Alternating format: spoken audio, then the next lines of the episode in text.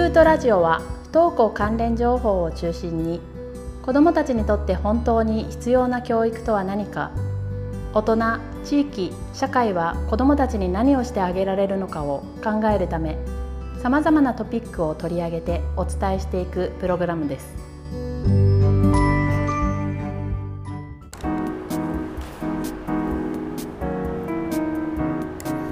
どうも皆さんこんにちは。NPO 法人スクート内海です。はいこんにちは。スクートの正会員の中山です。なんか今日ネタが三つぐらいあるって言ってました、ね、あるけどねどれにしようかなと思ってまあちょっととびっきりの、はい、夢のような夢の話をしたいと思います。また夢の話ですか？夢のような夢の話。分かった分かった。えっとちょっともうここでチャンネルチャンネルっていうかさ、うん、もう聞き聞くのやめる人いるかもしれないけど。中山ファンは多いですから大丈夫ですよ。もうあの多少だらっとしても。だらっといきますよ。あの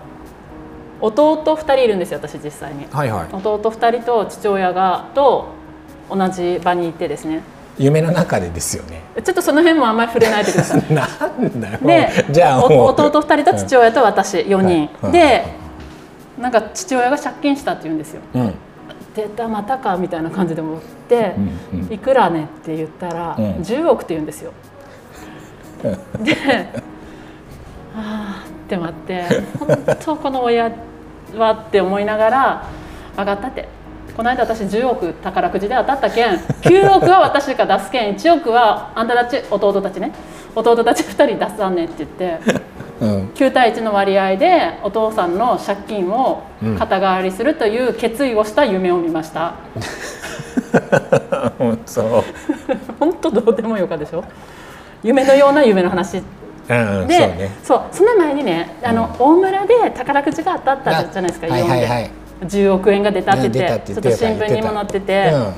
でその話題を社内でしてたんですよね、うん、でもいましたっけその時内海さん、いたようないなかったような、うん、でなんか10億当たったらどうするみたいな話になってて、うん、いやもうその10億とかねもう現実的ではないし、はいはい、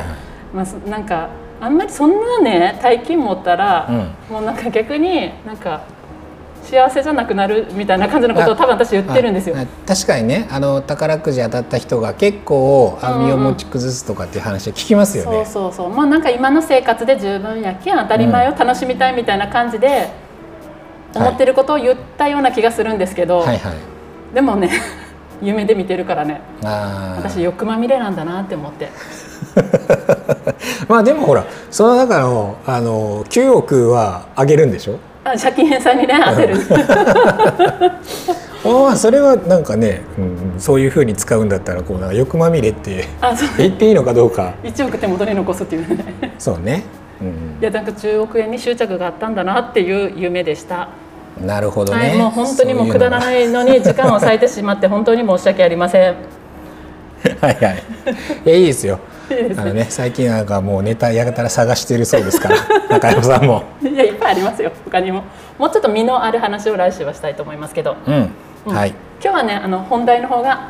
はいうん、あテーマの方、ね、テーマの方がねしっかりこうしっかり考えていらっしゃると思うので、まあ、まあ、はい、まあねその別にしっかりっていうか毎回ね、はい、あのいろいろ探していきますけれども。このくらい砕けた方がいいかなと思ってお送りしたまでです、はい、夢のような夢の話でした。はい。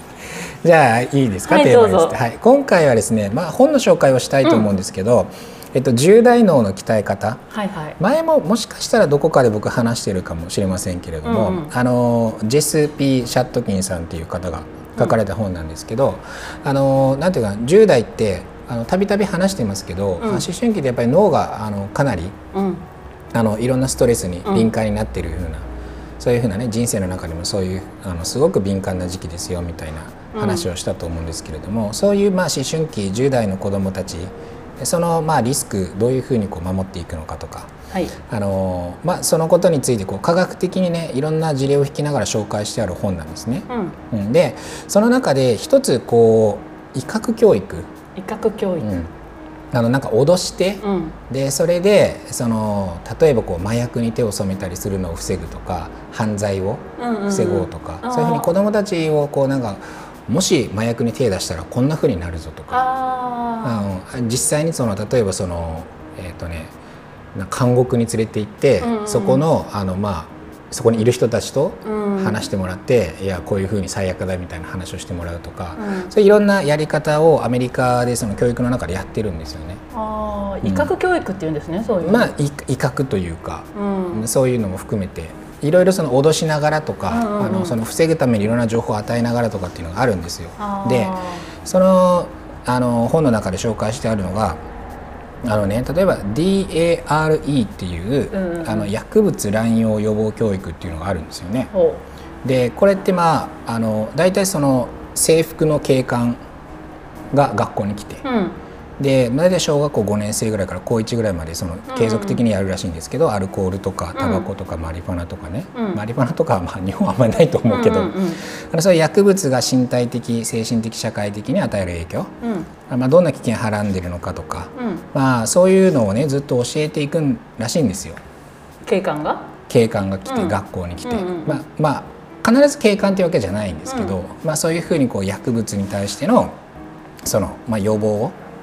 していくっていう教育をやってるんですけど、うん、あのね、実はこのあの DARE っていう教育が効果がななかった。あのなんていうのかなこうこういう講習を受けた生徒とそうじゃない生徒の薬物の使用率がほぼ一緒。へこれこの傾向25年ぐらい変わってないらしいんですよ。えそれ25年ぐらいじゃそういう威嚇教育っていうのをし続けたってこと、まあ、ここれはね必ず威嚇っていうわけじゃないんですけど、うんうん、その薬物乱用に対してのいろいろ細かな情報っていうのを子どもたちに教えていくっていうふうな、そういうやり方、うん、まあ、当然その中にはあと例えば脳や体にこんな影響があるっていうふうにして、えーと、薬物を使用した後と前の人の写真見せたりとかっていろいろあるんですけど。うんうんでそういうことをやっていって、うん、もう全然その予防につながってない。だこのポイントは予防目的で情報を子どもたちにむっちゃ与えても悲惨な結果を示しても怖がらせても効果がないんです予防に。っていうことがデータとしても分かってくる。うんうんうん、ということは、はい、っていうことでしょ？そうそう。あその他にもあるんですよ、うん、例えばねそれこそさっき言ったけどスケアードストレートって言ってその受刑者たちのところに生徒たちを連れて行って、うん、そうなんか暴行とか殺人とか起こる、うん、その実際の現場の暮らしとかを示して、だがこうなんじゃいけないみたいな、そういうふうなこともやってるんです。でもこういうことを受けた子どもたちの方が逆に率が高かったりするっていうデータもあるくらい。それからゼロトラレンスって言ってトラレンスっていうのは許容みたいな寛容とかって意味なんですけどゼロトラレンスって寛容なし対策みたいな感じなんですよ。でこれは生徒とか児童が1回でも失敗したらもう例えば生徒かなだから日本で言ったらね、高校とか1回でも失敗したら学校辞めさせるとかそういうふうなやり方をゼロトラレンスってや言うんですよ。うん、で、えー、っとね、この不寛容的な、うん、もう一切寛容しないと、うん、だから絶対あのミスするんじゃないみたいな、そういうふうにしてやるけど、全然効果がない。で逆にそれで学校退学になったりしたら、さらにその子はその後の社会復帰っていうのがすごく難しくなっていくっていうふうな、あのそういうふうなデータが出てきてる。だからなんか僕たちがあの予防目的でいろんな情報を子どもたちにたくさん与えればいいとか、怖がらせればそれでやめるだろうっていうことに関して言うと、あのアメリカの調査ですけどね、まあ、効果がないっていうことが実は分かってる。なんかその犯罪とか、麻薬とか、うん、そういう結構重いテーマではあるけど、うん、まあ本当実際には普段からよく使ってるんですよね脅し。あの子供の教育に関してですか？あのだからね、うん、その時はそれはもちろん聞くんですよ、うん、その瞬間は聞くけどやっぱり長期的に見た時に実際にそれがその子があのそういうふうな行動をしないっていう抑止力になるかっていうと、ならない。うん。ねなんか本当にね自分に置き換えていつも考えちゃうんですけど、うん、確かになって思います、うん、ずっと言い続けてる同じことを。そしてずっと脅し続けている。小さい頃から。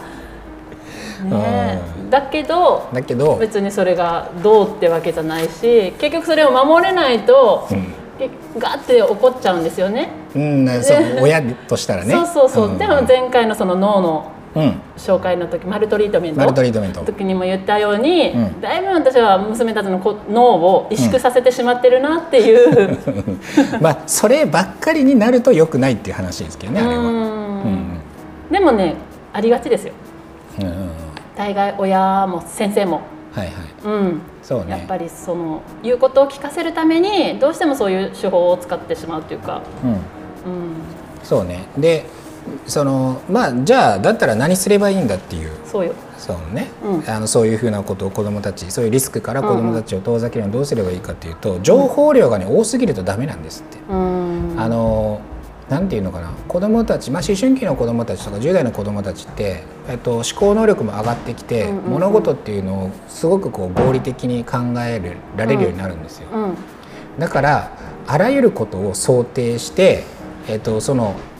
物事を決める時に情報量が多すぎると正しい決断ができなくなるんですよ。もしかしたらこうかもしれないっていう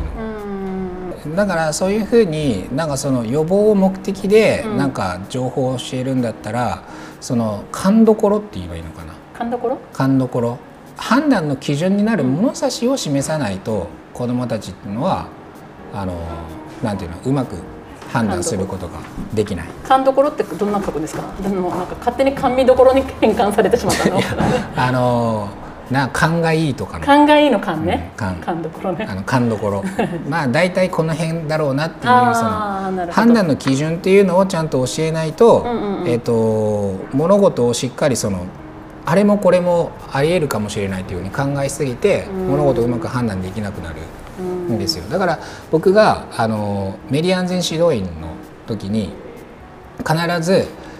基準を示してるんですよね。あの覚えてないかもしれないけど。例えば1日、うん、あのメディア何時間までいいかっていうことに対して、あのデータを示しながら1時間までっていうふうにここを超えると成績が下がりますよっていう話し方をすると思うんですけどあれなんで1時間っていうことを僕は言ってるかっていうと子どもたちがあここがラインだなっていうのが分かりやすく頭にこう入れてもらうためにそこのボーダーラインみたいなの基準を示してるんですよね。そんなまっすぐ見つめられる まあそういうこと、うん、だから情報をたくさん上げればいいっていう話じゃなくてこういうデータがたくさんありますよっていうふうに話をしても、うん、じゃあどうすんのっていう話になるので、うん、基準はここですよ、ここがポイントだっていうことをしっかりそのたくさんある情報をここが基準だよっていうことを示してあげないと、物事は判断できない。なんかそのメディアの扱いについては、うん、本当になんか親としても悩むところだしいろいろご相談とかも受けるんですけどやっぱりそのなんていうのかな結構脅しを使ってもう取り上げるよとか、もう成績下がってあんたどこの高校も行けんけんねとかそういう言い方をついついしがち、はいはい。うん、なんかそれも、まあ、意味がないってことですよね、うんうん、あだから子供その判断の基準を僕は1時間とかっていうのは、うん、あのなんていうのかな。もう一つねそのじゃあどういうふうな子どもたちに、うん、そのリスクを遠ざけるための関わり方があるのかっていうと、親が民主的な関わり方を子どもにしてあげる親のところの子どもはリスクを犯しにくいっていうデータがあるんですよね。でどういうことかっていうとちゃんとルールを、えっと、持ってるか家庭の中に。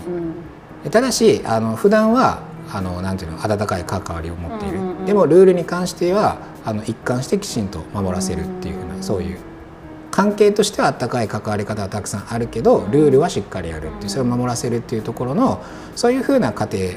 の子供っていうのはリスクを犯しにくくなるっていうことがまあ分かってる。うん、なのでその時も子供に声をかける、この時の基準が1時間ぐらいっていうふうに分かってたら親も1時間ぐらいが過ぎたら子供に声かけないといけないなっていうルール例えば1時間でししとくじゃないですか。で子供も1時間って分かっていますよね。だそういうふうにして関係をあの親子の関係っていうのをよくしておくっていうことが当然子供をリスクから遠ざけておく。うん、分かった。頭では分かった。頭では、ね、頭では分かってるよ。ずっと分かってるけどうん、なかなかね本当実践が難しいなって思いながら、うん、うん、そうしないといけないことも分かるし、うん、うん、自分の今までのこう子育てについて、本当に顧みることはあるんですけどなんかこう変われる自信がないというか。ああねこれでもその単純に親子の話だけじゃなくて学校教育をどういうふうにしていくべきかとか、うんうんうん、その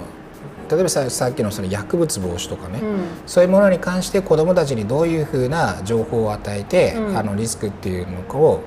避けさせるのかっていう、うん、そこを考えるためのものとして僕は思ってますけど、うんうん、だからあんまりそんなね、脅したりとかたくさんの情報を与えてどうするかとかっていうことじゃなくて、その情報の与え方、っていうものに対してちゃんとここが基準ですよとか、考える時にはこれはこうですっていうふうなこと考え方のところまでしっかりワンセットで教えてあげないと、たくさん情報を与えればいいっていう話ではないので。結構ほら脳については、うん、まあ、前回もそうなんですけど、今まで内海先生がいろんな本を紹介されてきたじゃないですか。はいはいうん、でなんかねその度にね私はねこうねこうやっぱりこう深い反省に襲われるんですよ。はいはい、うん。でもねこう実践したあそうだななるほどそうだなって思って実践しようと思うけどできないの繰り返しで、正直で自信をなくしてるところもあり まあだからこそその本そういうまたねこう、うん、でもすごい納得できるんですよ。脳科学の分野から言ってもらうと。うん。うんうん、うん今日ねこの紹介した10代脳の鍛え方っていうのは、うん、あのほ本当にこうね子どもたちにどういうその、うん、なんていうのかな予防教育とかをしていくのかっていうのを考えるときにもものすごく参考になる本なので、はい、あの気になる方は読んでみてはいかがですかという。すごいねすって入る親御さんもいらっしゃれば私のようにいつまでもぐずぐずぐずぐずしてる親御さんも絶対いるはずなので。はい、うんうん、でも皆さんにねやっぱりこう通じることもあるがあると思うので、うんうんうんうん、そうねやっぱりね本を読む時間はね本当に確保したいなって思ってます。うんそうしましょう。はい、よろしいでしょうか？はい、すいません。よろしいですよ。はい、では今日も終わりたいと思います。それでは皆さん ごきげんよう。